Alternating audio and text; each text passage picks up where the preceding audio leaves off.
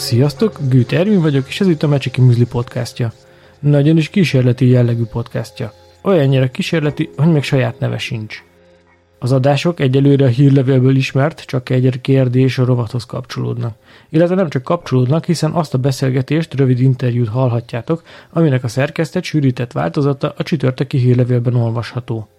A podcastok ingyenesen szabadon elérhetőek lesznek, viszont a beszélgetés szerkesztett átiratához csak az előfizetők és a támogató tagok férhetnek hozzá. És hogy mi lesz az első adásban? Az Európai Bizottság Pécset is közvetlenül támogatja egy kísérleti programban amelynek célja, hogy a kiválasztott 100 város 2030-ra mások által is alkalmazható klímasemlegességi tervet dolgozzon ki. Ezeket pedig a helyi szereplők bevonásával készült klímaszerződésekbe kell foglalni. A 360 millió eurós keretösszeg nem konkrét beruházásokra, hanem stratégiák, tervek kidolgozására és szemléletformálásra fordítható. Magyarországról még Budapest és Miskolc pályázatát válogatták be, így három ellenzéki vezetésű város lehet a küldetés hazai nagykövete. Arról, hogy ennek lehet-e politikai üzenete, Pálné Kovács Ilonát, a KRTK Regionális Kutatások Intézetének kutatóprofesszorát, a PTE egyetemi tanárát kérdeztem hogy múlt héten azért egy eléggé, nem tudom, derültékből villámcsapásként jött egy olyan hír, illetve volt egy eh, sajtótájékoztató is ezzel kapcsolatban, hogy eh, több európai várost kiválasztott a bizottság, század konkrétan, és ezek között Magyarországról hármat, akik eh, központi brüsszeli forrásból fognak pénzekhez jutni, mert hogy van egy ilyen új program, ami, ami a a klímasemlegességre. Igen, és Igen. azért ez tényleg ilyen, nem is tudom, meg, meg, meglepő volt nekem, meg nem tudom, szerintem sokaknak, hogy, hogy ez lehetséges egyáltalán. Hogyan érdemes ezt hát, értékelni? Engem nem lepett meg, hogy őszinte legyek. Azért nem, mert, mert mindig is voltak a Brüsszelnek, vagy ha úgy tetszik az Európai Bizottságnak olyan projektjei, programjai, ahol közvetlenül van forrás elosztás, illetve közvetlen támogatás. Ezek épp, éppen azok a projektek, amelyek nagyon speciális speciálisak, európai léptékű döntéshozást igényelnek, innovatív megoldásokat keresnek.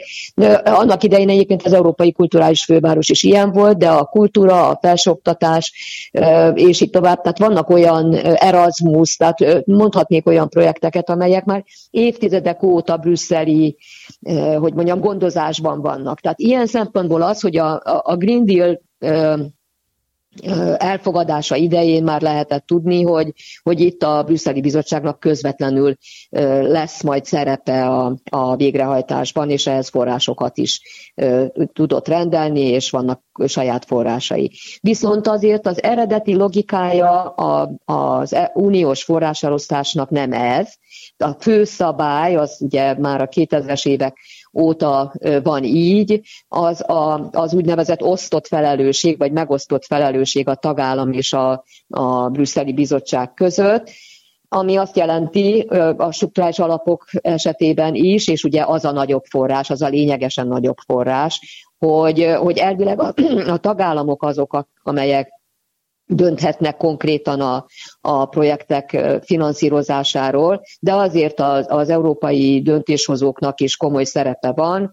Egyrészt ugye tudjuk, hogy eleve a, a teljes forrás, 7 évre eső teljes forrásnak a nagyságrendjét azt az Európai Parlamenttel együtt az, az uniós költségvetésbe jelölik ki, és utána pedig meg kell tervezni annak a felhasználását, ami a, Európai Uniós jóváhagyásra szorul, tehát nemzetállam előkészítés, aztán a, az Unió. Hát most folyik ugye a húzavona az elkövetkezendő hét évre vonatkozó úgynevezett partnerségi megállapodás elfogadásáról. Tehát itt is látszik, hogy azért Brüsszelnek van ráhatása arra a forrásra is, forrásmennyiségre is, amelyik lényegesen nagyobb, mint, a, mint amiről konkrétan beszélünk, de inkább a tervezés folyamatában, illetve a felhasználás ellenőrzésében, meg a pénzügyek ellenőrzésében. Viszont a konkrét projektdöntéseket azt a, a tagállami kormányok, illetve hát jó esetben nem a tagállami kormányok, hanem decentralizáltan helyi döntéshozók,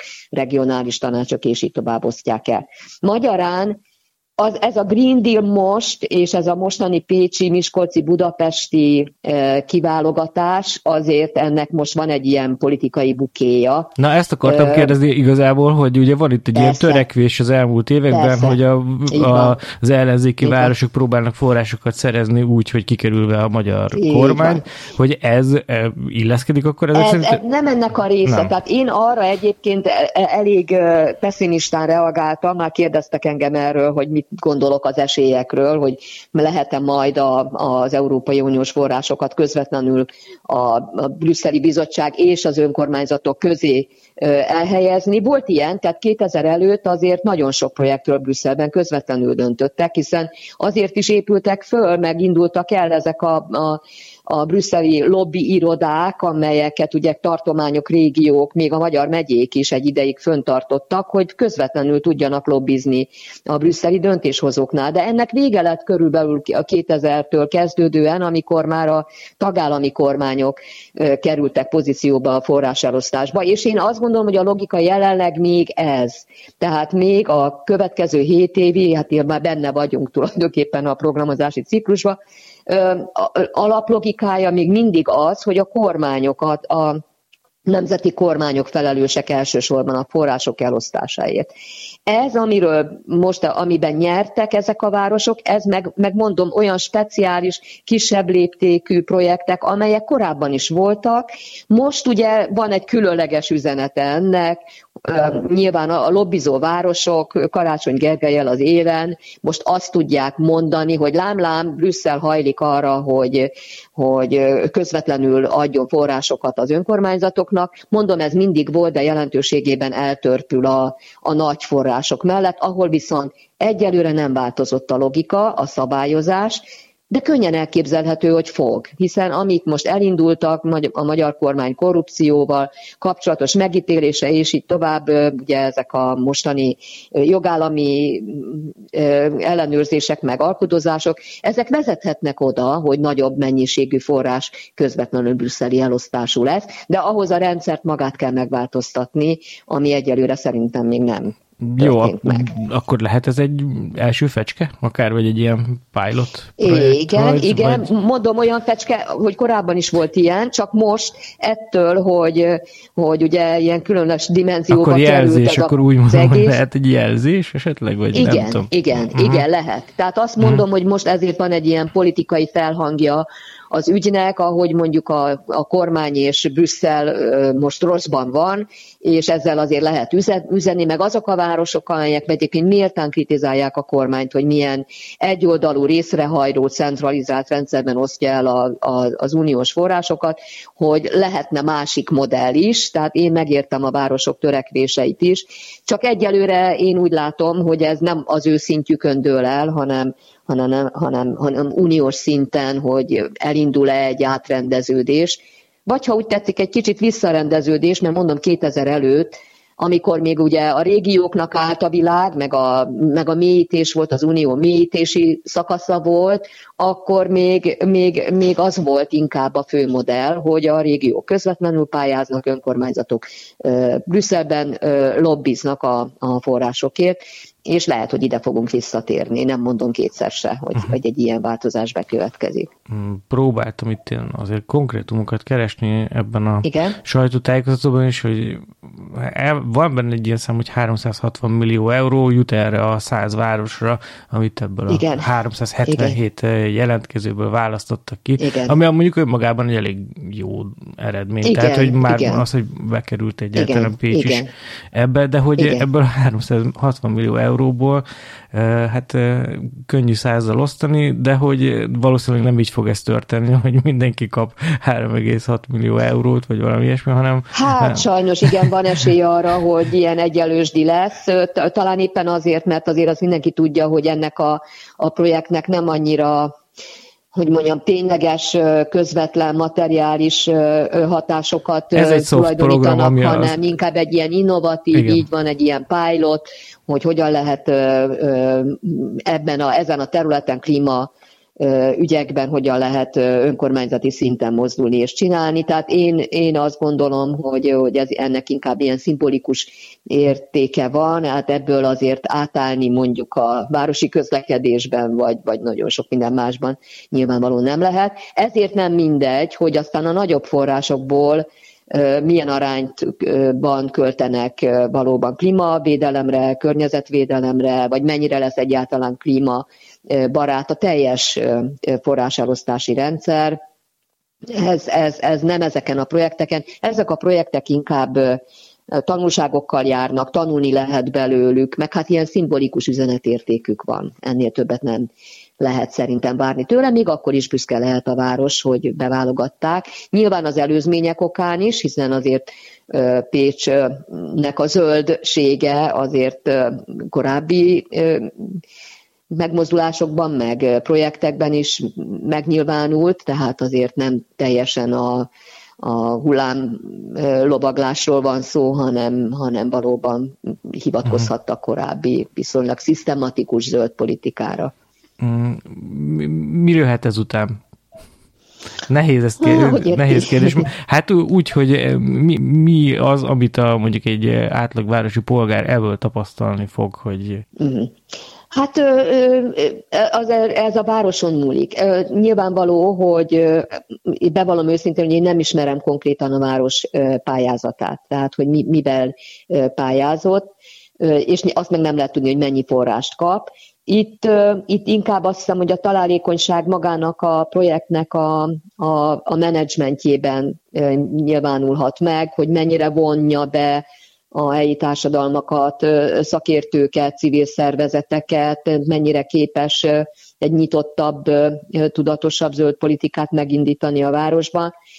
Tehát sok, sok minden múlik magán a városi döntéshozókon, tehát itt lehet tényleg kreatív, innovatív a, a, a helyi vezetés.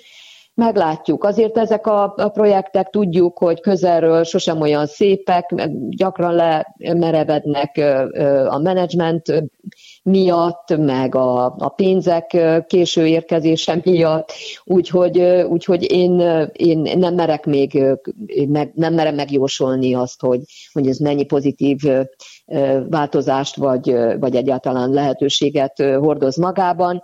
Én majdnem azt mondom, hogy en, inkább a döntés az, meg a város kiválasztása az, amelyik ebben az igazi nagy győzelem, hogy utána ebből aztán maga a projekt mennyit tud megvalósítani, abban azért bizonytalan vagyok. Érteni vélem, hogy mire gondoltam, amikor azt mondta, hogy lemerevednek a, a, a projektet menedzselő szervezetek miatt, vagy valahogy így hasonló fogalmazott. Igen.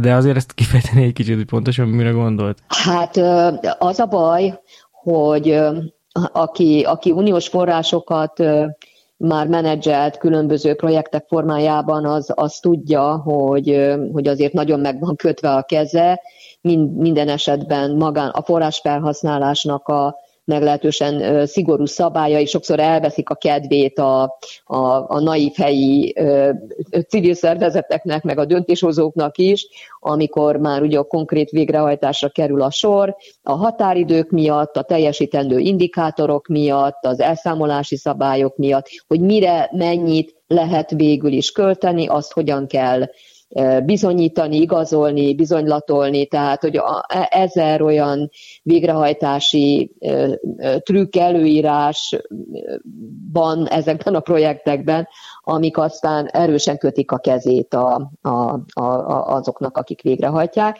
Ettől, és ez, ez, ez, ettől nem mentes a közvetlen brüsszeli finanszírozású projektek sem, sőt valamilyen szempontból még nehézkesebbnek is ítélkezik, mert ugye egy új konstrukció, ugye új program, meg most már lassacskán tényleg a Brüsszel szokott a közvetlen projektmenedzselésről, vagy legalábbis ezen a területen kevésbé volt eddig kompetenciája, úgyhogy azért én, hát ahogy figyeltem eddig is, én annyira nem estem eufóriába ettől a történettől, tehát mondom inkább az üzenetértékét tartom fontosnak, hogy, hogy Brüsszel maga, és hogy éppen Pécset, vagy éppen, éppen ezeket a városokat választotta, bár azért ez, ez a politikai üzenet elég egyértelmű, de még ahhoz azért a pályázatnak a jó minősége, meg, meg eddigi felmutatott eredmények biztos, hogy kellettek, hogy mi lettünk a, az egyik kiválasztott. Mm, jó, köszönöm szépen a beszélgetést.